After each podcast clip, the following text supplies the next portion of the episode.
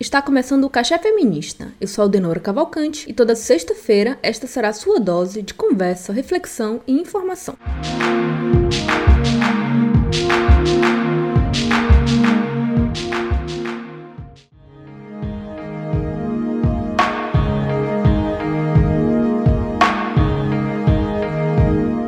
Pandemia afeta, afeta e afeta. Desde o ano passado, pesquisas mostram como o brasileiro vem sendo atingido com a maior crise sanitária do mundo e com a desigualdade posta na mesa. Esses estudos revelam principalmente como mulheres especialmente mulheres negras, estão sofrendo com o impacto econômico, social e de saúde no país. O Cachê Feminista de hoje traz uma reflexão a partir de dados da pobreza no país e do estudo do Centro de Pesquisa em Macroeconomia das Desigualdades da Universidade de São Paulo, MAD-USP, divulgado na última quinta, 22 de abril, para falar desse assunto que afeta a população. Adiantamos que não será um episódio fácil. Vem com a gente!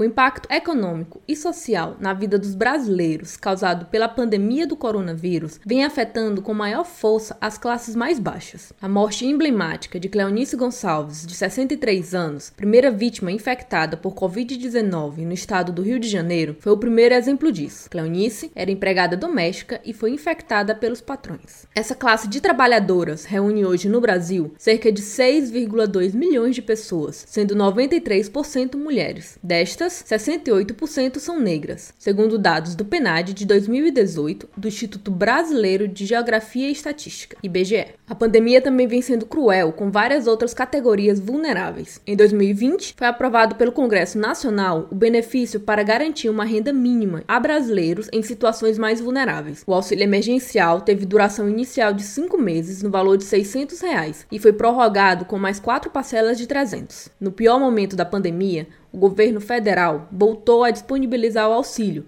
mas com mudanças significativas para os brasileiros que mais precisam.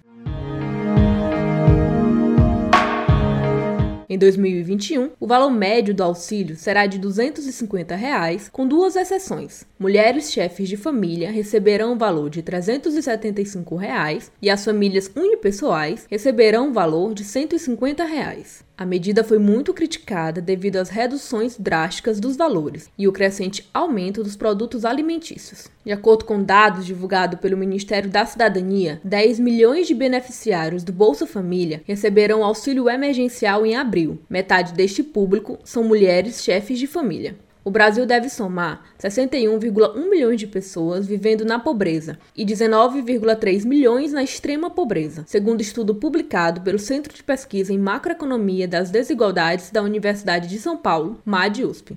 Em entrevista à BBC, as pesquisadoras autoras do estudo, Luísa Nassi Pires, Luísa Cardoso e Ana Luísa Matos de Oliveira, pontuaram que o aumento da miséria esperado para 2021 revela que o auxílio emergencial é insuficiente para recompor a perda de renda da população mais pobre.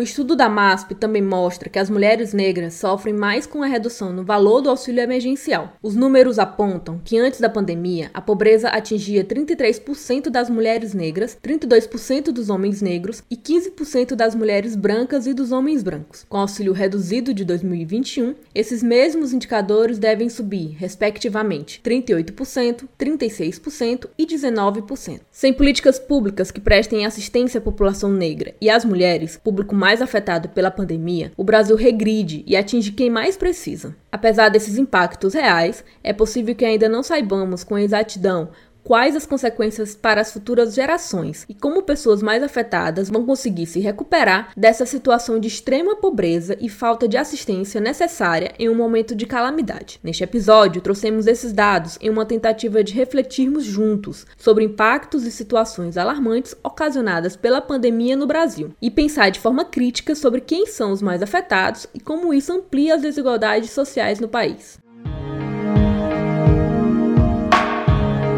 Este episódio foi produzido por Ananda Mate, Aldenora Cavalcante e Jade Araújo. Roteirização: Jade Araújo. E apresentação: Aldenora Cavalcante. Com a edição e mixagem de áudio de Jade Araújo. E música original: Perdu Voyage. O Cachê Feminista é uma realização da Malamanhadas Produtora.